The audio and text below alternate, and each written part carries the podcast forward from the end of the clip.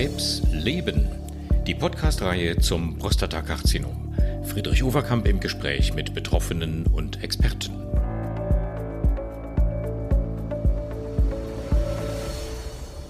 Hallo, meine Damen und Herren, vor allen Dingen liebe Patienten. Wir reden ja in diesem Podcast Krebs leben über das Prostatakarzinom. Und ich bin heute mal wieder verbunden mit Herrn Professor Peter Göbel, Oberarzt der Urologischen Universitätsklinik am Klinikum Erlangen. Hallo, Peter. Hallo, Friedrich. Wir haben ja äh, vor, über alle möglichen Themen zu sprechen im Laufe dieser Staffel zum Prostatakarzinom.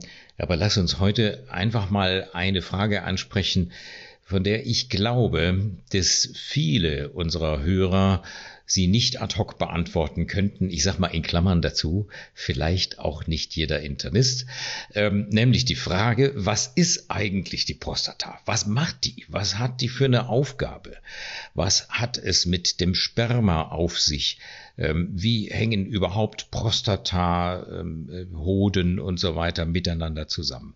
Klär uns mal auf im besten Sinne.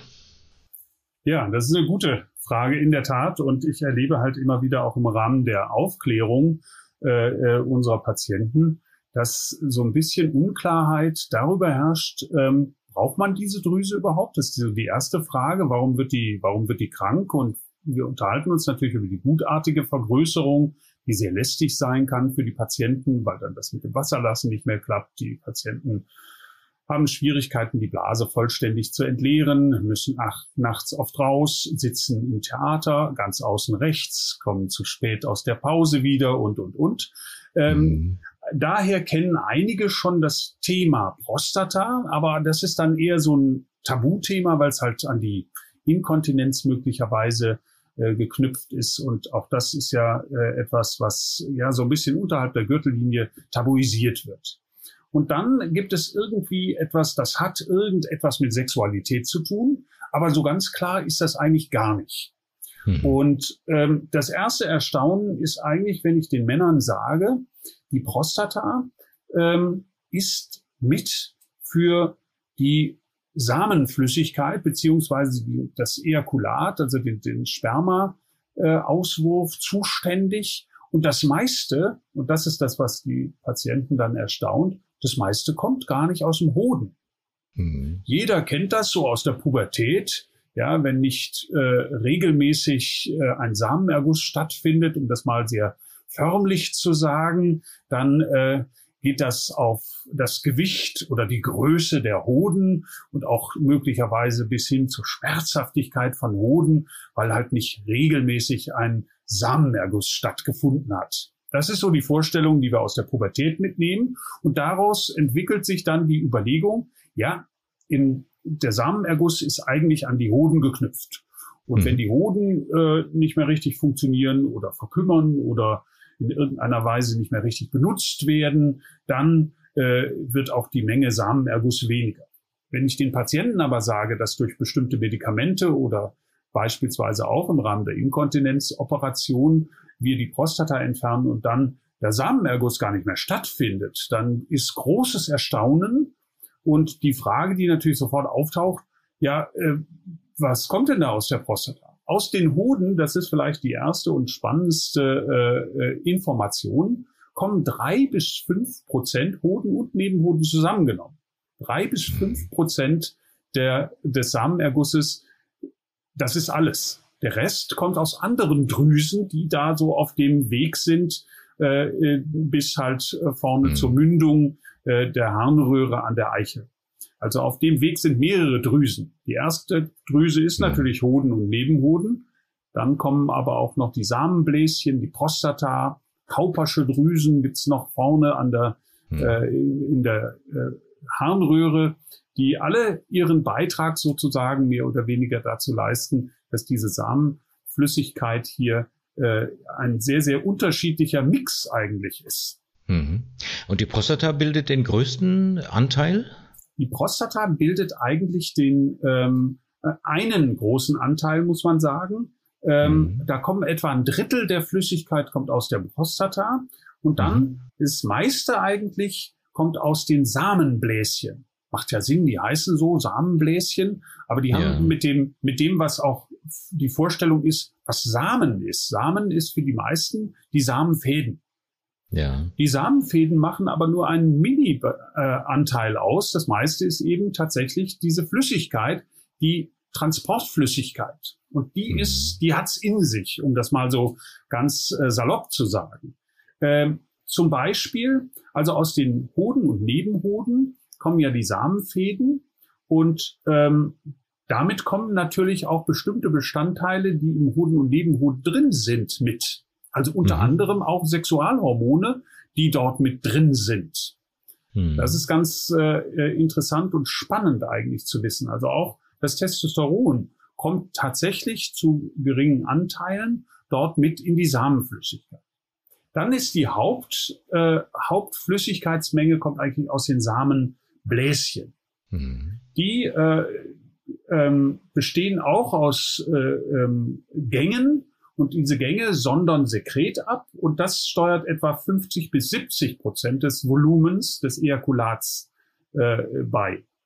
Und da sind spannende Dinge auch drin, die von dieser Quelle herkommen. Unter anderem ist da Fruchtzucker drin die Fructose.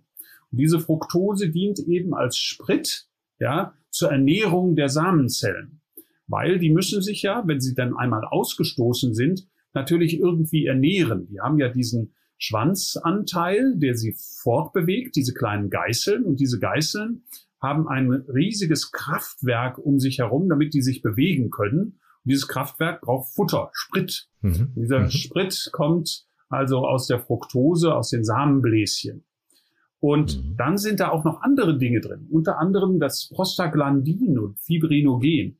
Prostaglandin, vielleicht auch als Internist dir bestens wahrscheinlich bekannt, die Prostaglandine haben tatsächlich ihren Ursprung daher, dass sie zum ersten Mal in der Glanz, also der Drüse, ja, äh, der Prostata isoliert worden sind von einem mhm. Schweden, eigentlich, äh, die das damals entdeckt haben und danach ist ja eine ganze Gruppe von, ähm, von Botenstoffen, auch Sekundärbotenstoffen eigentlich, äh, erkannt worden, die für Schmerz zuständig sind, für Weiterleitung von Informationen an Zellen, eine Unzahl eigentlich an, an äh, wichtigen Subtypen, die alle den Oberbegriff Prostaglandine haben. Das kommt tatsächlich aus der Prostata, weil es da zum ersten Mal isoliert worden ist. Also auch die Stoffe finden sich da drin. Und dann gibt es beispielsweise ähm, äh, Stoffe, die da mit drin sind, die auf die, den weiblichen Körper reagieren. Also die Prostaglandine mhm. machen das, aber auch äh, andere Botenstoffe, das Prolaktin zum Beispiel, was dort drin ist, ein, ein weiblich, eigentlich weibliches Hormon, ja, was wichtig ist für das Einbringen der Samenfäden in die äh, Gebärmutterschleimhaut, damit die sich da einnisten mhm. können. Ja, also auch das ist alles in diesem mhm. in dieser mhm. Flüssigkeit mit drin. Und dann gibt es das Weiteres, das ist auch ganz interessant, ähm, äh, dass natürlich eine ganze Reihe von äh, Salzen dort mit drin sind, weil in der Scheide herrscht ja ein äh, anderes Milieu äh, als äh, der pH-Wert, den beispielsweise die Spermien für die Motilität brauchen. Die brauchen also eine bestimmte Umgebung, damit sie optimal arbeiten können. Das mhm. ist äh, gesichert sozusagen durch das Sekret der Prostata. Das Prostatasekret enthält sehr viele Ionen von Natrium, Kalium, Zink, Magnesium, äh, Zitrationen sind da drin, Phosphationen sind da drin und die sorgen alle in ihrem Gleichgewicht dafür, dass diese Spermien optimal sich in ihrem Zielort bewegen können. Mhm. Dann wissen wir, dass die ähm, Harnröhre ja auch noch zum Wasserlassen benutzt wird. Das heißt, in jeder Harnröhre ist natürlich auch noch ein bisschen Urin. Man mhm. nimmt an, dass beispielsweise das, was in den Kauperschen Drüsen hergestellt wird, das ist ein sehr schleimiges Sekret, was vor der Ejakulation auch äh, tatsächlich manchmal als Tropfen an dem Ausgang an der Eichel zu sehen ist. Ähm, das ist ein Sekret, was möglicherweise dazu dient, dass bevor das Sperma dort vorbeikommt, bevor das Ejakulat dort vorbeikommt, dass die Harnröhre sozusagen vorgereinigt wird, ja, ja, und eben entsprechend mit diesem Gleitmittel ausgestattet ist, aber vielleicht auch ein bisschen dafür sorgt, dass eben entsprechend die Harnreste neutralisiert werden. Und damit sozusagen das, äh, äh was dort eben entsprechend ähm, äh, herauskommt, optimale Bedingungen findet, äh, um eben dann äh, für die Befruchtung sich in der Scheide, Schrägstrich, dann später der Gebärmutter fortzubewegen. Also die Vorstellung, wow. ja, das wäre so eine ganz einfache äh, Zusammensetzung. Mhm. ja, das ist ein richtiges, aus vielen Drüsen ganz komplex zusammengesetzte Flüssigkeit, die da rauskommt, mit jeder Drüse, die dort beteiligt ist, einer Spezialaufgabe sozusagen, um dann den Samenfäden, ja, die optimalsten Bedingungen und den Sprit mitzugeben.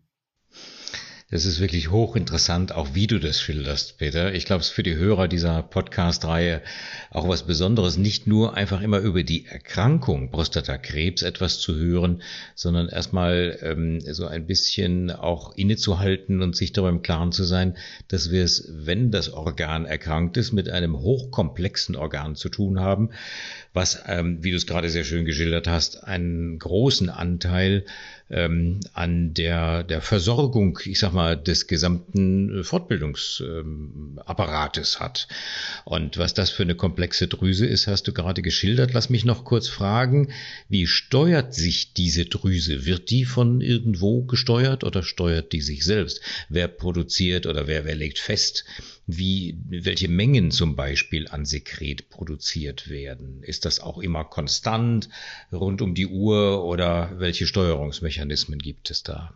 Ja, es ist eine Drüse, die natürlich hormonabhängig ist. Wir haben über die Hormonabhängigkeit schon mehrfach im Zusammenhang ja. mit der Prostata-Karzinomerkrankung und der Hormonentzugstherapie geredet.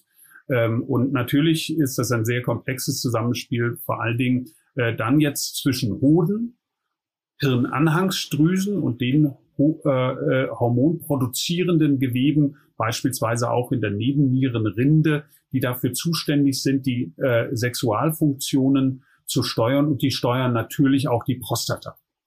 Interessant ist, dass äh, auch Ernährung zum Beispiel eine, äh, einen Einfluss hat auf, das, äh, auf die Zusammensetzung bis hin zum Geruch äh, des, mhm. ähm, des äh, Prostatasekrets oder des Ejakulats. Ja, also bestimmte Stoffe führen dazu, ähm, dass das anders riecht und schmeckt, ähm, als äh, denn, das sonst äh, der Fall ist.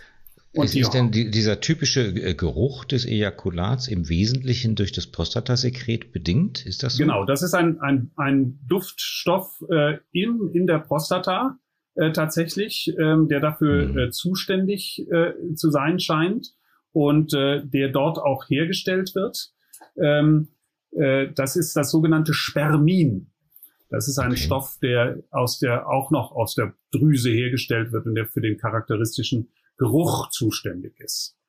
Also du merkst Wahnsinn. schon, die, Zusammen die Zusammensetzung ist nicht so einfach mal so so eine milchige, drüsige äh, Geschichte, sondern hm. äh, wie immer hat wahrscheinlich die Natur sich was dabei gedacht und jedem auf hm. diesem Weg eine Spezialaufgabe zugeteilt. Ja. Peter, ich danke dir ganz herzlich. Ich denke, das war wirklich sehr schön. Und meine Damen und Herren, wenn Sie äh, jetzt eingeschaltet haben, wundern Sie sich nicht. Sie sind schon richtig hier in einer Staffel zum Prostatakarzinom in unserer Reihe Krebs leben für Patientinnen und Patienten. Aber wir wollten Ihnen ganz bewusst mal einen Einblick in diese sehr komplexe Biologie, ich finde wirklich faszinierende Biologie der Drüse Prostata geben. Und das hat getan für uns Professor Peter Göbel aus Erlangen. Vielen Dank, Peter, und tschüss, bis die Tage. Sehr gerne. Bis dahin.